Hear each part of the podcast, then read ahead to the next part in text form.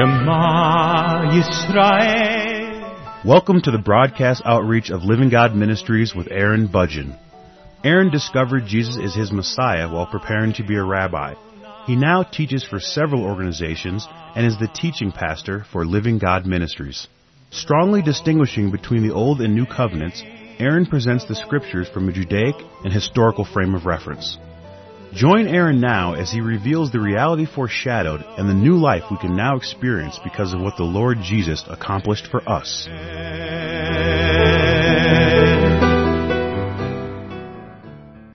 I'm presenting a verse by verse study through the Gospel of John, and this is the 95th program in this series.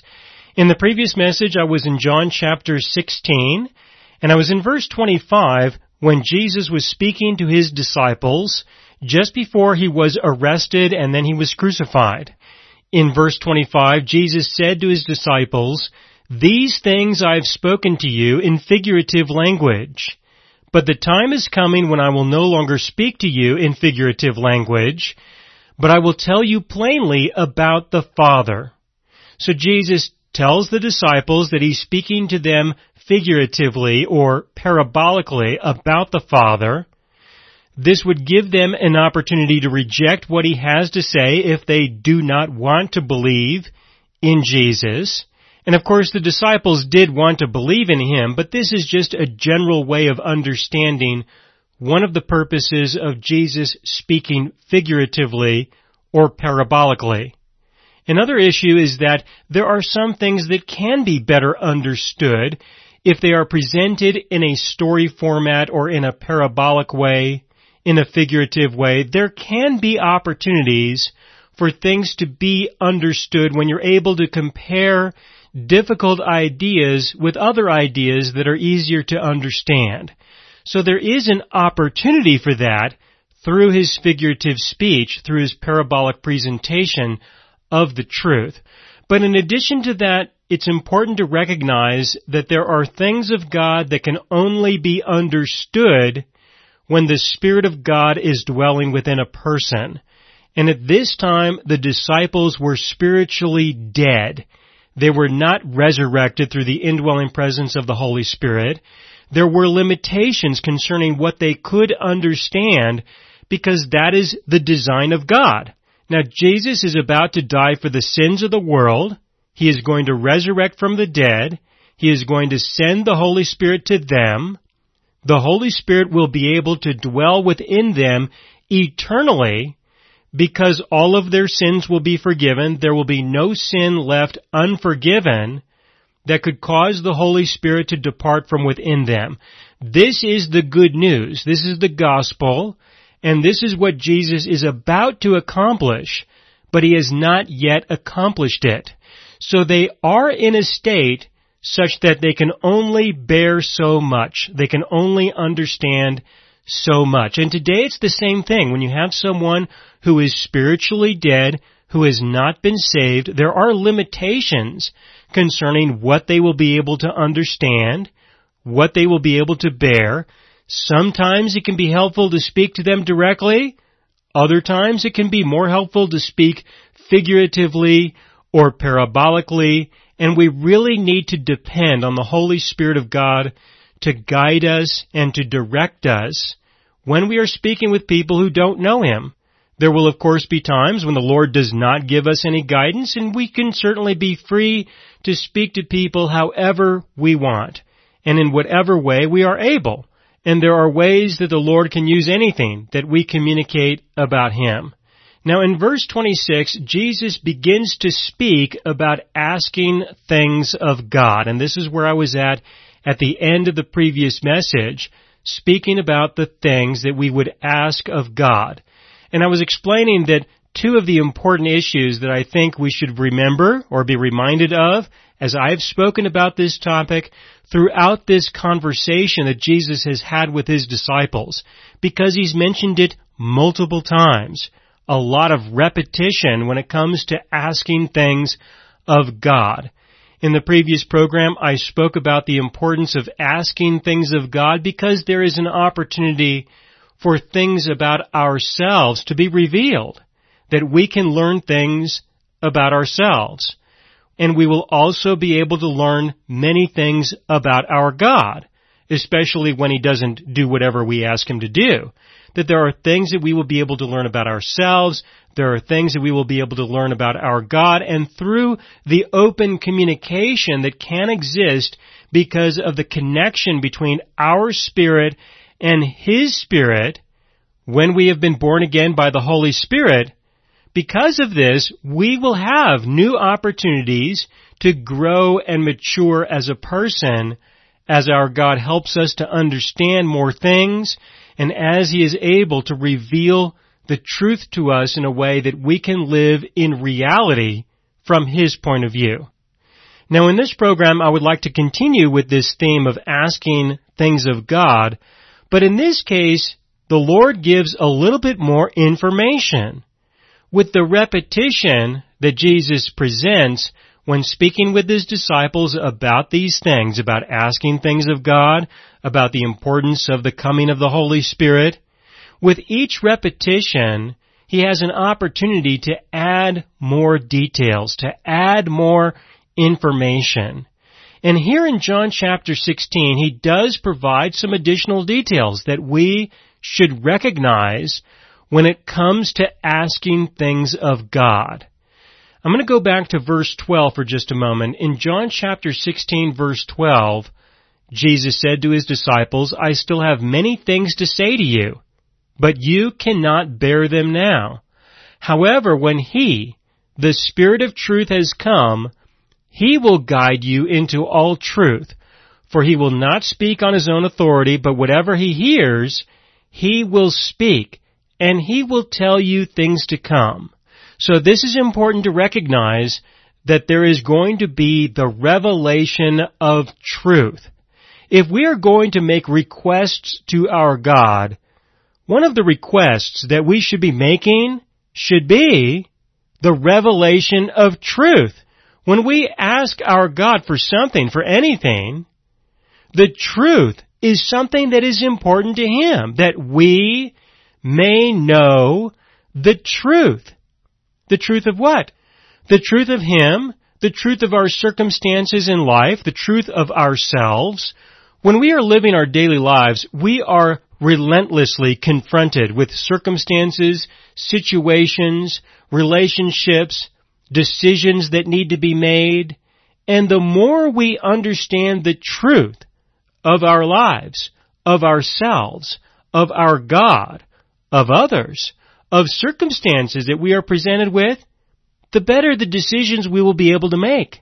But in order to know what the truth is, we will quite often have the need for the discernment of God.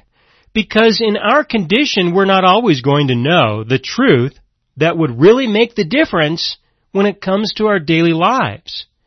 This is an important part of the relationship that God establishes with us.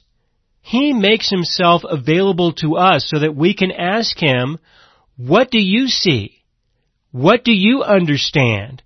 What can you reveal to me so that I can make a better decision in this situation that I am in? This is a really important part of the relationship that God has established with us. In verse 13, the Spirit of truth, He will guide you into all truth. This is something that God wants to give. And so if we are going to be asking things of our God, we should definitely take this into consideration and keep this in mind. Ask of your God what He wants to give and if you are able to bear the truth that He would like to share, I am confident that He will share that. And if you are not in a condition such that you will be able to bear the truth that He would like to reveal, He probably won't say anything. You might feel as though your prayers are not being answered.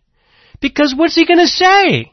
He could definitely say a lot, but you are not yet ready to bear, to understand, to appreciate what He would like to share. And so consider that to be an opportunity to see that you have a lot more growing to do, that there are other things that you need to grow in, that you need to mature in, there are other revelations that God has revealed to you already that you may not have been willing to embrace yet. Your distorted view of reality will get in the way. And this is normal. This is not unusual. This is a struggle to embrace. It's not an opportunity for us to recognize our inadequacies and just simply abandon everything. It's an opportunity for us to recognize our inadequacies and embrace that reality and say, yes, this is where I am. This is who I am. This is the struggle that I'm having right now. And I'm going to embrace it. I'm going to struggle with it. I'm going to wrestle with it. Knowing that the more that I work through this, the more that I wrestle with these issues, the more that I pursue a true and real understanding of my God, the more I will move in a positive direction and over time, these issues will be worked through and my God will change and transform me into another person who I will be in the future. But this is who I am now. And understanding that, I will embrace that and I will live the struggle. I will wrestle with my God. Continuing into verse 14, John chapter 16 verse 14, He will glorify me, for He will take of what is mine and declare it to you. The Spirit of God will reveal more about who Jesus is, who your God is, will reveal more of what He has, and He will declare it to you. Why? What for? So that you can understand what He has to offer. And what does He really have to offer? He offers Himself. The Spirit of God will declare Jesus to you, will reveal to you more of who He is, will glorify the Lord your God. All of those phrases are ways to understand that what your God is offering to you, more than anything, is Himself. And so when you consider the offer of truth, when you see the offer of understanding, the offer of discernment, and in just a moment I'll show you the offer of His love. He really is offering Himself, and these are descriptive ways of understanding that. So when you ask of your God, ask in a way that is consistent with what He has to offer. The more you understand what your God has to offer, the more you will ask in accordance with what He has to offer. Into verse 15, all things that the Father has are mine. Therefore I said that He will take of mine and declare it to you. That's John chapter 16 verses 12 through 15. I'm going to move forward into verse 26. With these additional details, with this information, we can go down to John chapter 16 verse 26 and see Jesus said, In that day you will ask in my name, and I do not say to you that I shall pray the Father for you. For the Father himself loves you because you have loved me and have believed that I came forth from God. Now this is figurative speech. It is an abstract description. It is a parabolic explanation. But what he is saying is repetition that he really is the living God. That he and the Father are one. It really is the same person. And in that day, whatever day that may be, a day will come when you will recognize that this is the same person. And so you're not going to ask Jesus specifically. You're going to be asking the Father. You're going to be asking your God. You're going to have a better understanding of who He is as you put these pieces together. When you put these pieces together of the Father, the Son, Jesus, the Father in heaven, when you put all these pieces together, you're going to see that you really have one person with whom you have a relationship with. And in verse 26, to ask in His name means that the only reason why you have any relationship with Him at all is because of what He did when He manifested in the flesh as the Lord Jesus and resolved the sin problem between you and your God. In His name is to say in recognition of what He's done for you. that your relationship with Him is not based on what you have done for God. It is based on what He has done for you. Again in verse 26, in that day you will ask in my name. And I do not say to you that I shall pray the Father for you. The reason why is because you're speaking to the Father. Jesus is not some intermediary through whom you have communication to the Father. You don't give the message to Jesus and Jesus passes the message off to the Father. No, you have direct communication with the Father, with your God, the one who dwells within you, whose spirit is directly connected to yours, who has effectively made your spirit alive through dwelling within your spirit. So you speak to your God directly. Verse 27, For the Father himself loves you because you have loved me. Well, you have loved Jesus in the sense that you are responding to the love that God has expressed to you through the Lord Jesus. And through this initial connection, this gives you the transition such that you are in effect loving your God. Your God is responding to you because you believe that He has provided you with the forgiveness of sins and the restoration of life. You are then going to be loved by your God because He will give you His love. And this is unconditional. It has nothing to do with you meeting any conditions. It has nothing to do with what you do. It has to do with what you believe, with what you will see. God has spoken. He has told the truth. If you will believe the truth, He will be able to give His love to you. It starts with forgiveness. That is an expression of His love. It continues such that He will dwell within you. That is an expression of love. He will open Himself up to you. He will share the truth with you. This is an expression of love. So when you ask of God, ask for Him to love you. He definitely has that to offer. He will give that. And what is He giving in the context of His love? He is giving Himself. Again in verse 27, For the Father Himself loves you because you have loved me and have believed that I came forth from God. Just as I said, the foundation is that you believe your God. That you believe that He came, that He showed up, that He manifested in the way that He did.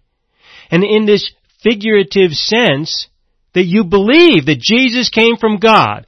That is a figurative, parabolic way of expressing that Jesus is God. You believe this, this is what gets you started. This is the beginning of a relationship between you and your God. It begins with you believing what He has to say. Verse 28, I came forth from the Father and have come into the world. Again, I leave the world and go to the Father. His disciples said to him, See, now you are speaking plainly and using no figure of speech. Really? His disciples say that? His disciples said, now we say that you're speaking plainly. Well, Jesus didn't say that. He said that he was speaking figuratively there appears to be a disconnect between Jesus and his disciples in terms of understanding, in terms of the revelation of the truth. It is obvious that they definitely cannot bear what he has to say. Just as he said in verse 12, I still have many things to say to you, but you cannot bear them now. Can't you tell? It's obvious especially when they say this. Again in verse 29, his disciples said to him, See, now you are speaking plainly and using no figure of speech. Now we are sure that you know all things and have no need that anyone should question you. By this we believe that you came forth from God. They're sure? Are they really sure? What are they saying? They are saying, we are sure that you know all things. Well, how can they be so sure? They obviously don't understand the things that he is saying. So what do they mean by we are sure? They're asking questions amongst each other. Do you understand what he's saying? That I'm going to go away, I'm going to come back, I'm going to this, I'm going to that. Does anybody here understand what he's talking about? How can they be sure of anything? In verse 30, when they say this, to me, this is a way of pretending. They are pretending to understand what he's talking about by making a statement that is unrelated to what he is talking about. This is an expression of desperation, of trying to still maintain some kind of connectivity with Jesus. To say, now we are sure. You're sure of what? We are sure that you know all things. Obviously, we don't know anything, but we are sure that you know all things. Well, how can they be so sure? That's what I mean, is that they can't be sure because they don't get it either. They don't understand. They continue and they say, and have no need that anyone should question you. Well, of course he doesn't have any need for anyone to question him. But what about them? Don't they want to ask him a question? That's what they were just talking about. That's what Jesus confronted them over. You guys are asking each other what I just said. Why don't you ask me? Oh no, you don't need us to ask you anything. Again, they did not ask Jesus for more clarification concerning what he was saying. They didn't ask him any more questions. They were asking each other, but they wouldn't ask him, and then they say, you see, you don't need us to ask you anything. There is definitely a disconnect between what Jesus is trying to say to them and what they understand. They don't understand what he is talking about, which is consistent with verse 12. But you go on and you see what Jesus said in verse 31. Jesus answered them, Do you now believe? He asks them a question. Do you? Do you really? Do you now believe, just all of a sudden, now you believe, what, what is it that you believe? Verse 30, you believe that I know all things? Good for you. You don't know anything that I know, but you're willing to believe this? Without being able to even verify that I do know things because you don't know these things, so how can you really know that I know? You don't know. So when Jesus answered them, do you now believe? Really? Really? Do you really want me to be impressed by that? What about what you just said, that I have no need that anyone should question me? That's in verse 30, and have no need that anyone should question you? Do you really believe this? You really believe that I don't need anyone to question me? Well, haven't you noticed throughout the last several years that I really didn't need anyone to question me anyway? Are you now coming to this realization? Are you now getting this revelation that I don't need anyone to question me? Do you really believe that? Do you really? And is that really going to help? That's verse 31. So what can he do? What can Jesus say? Verse 32.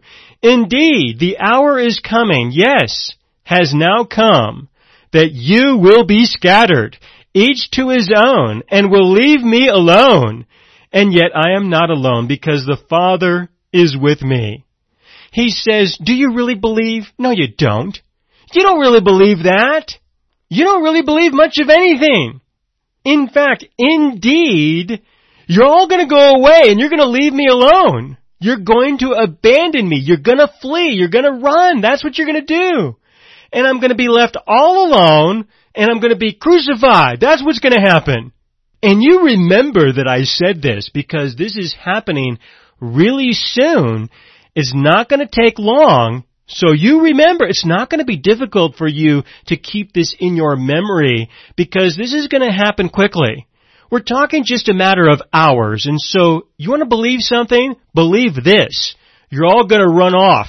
These things I have spoken to you that in me you may have peace. In the world you will have tribulation, but be of good cheer. I have overcome the world. So at least he gives them some encouragement to remember when they run away.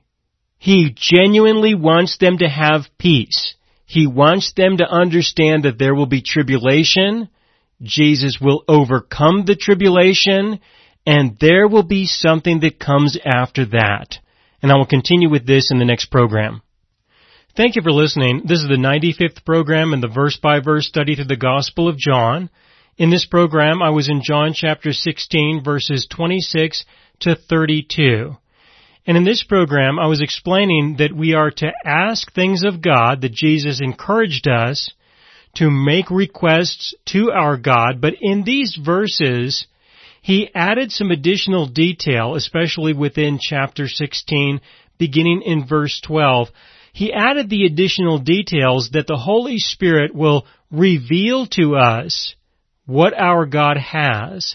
And in revealing to us what our God has, He effectively reveals to us what He has to offer. So when we make our requests to our God, we need to take into consideration what He really has to offer us. And what He has to offer us is Himself. And Jesus expressed this when He spoke about the love that our God has for us. And I will continue into verse 33 in the next program.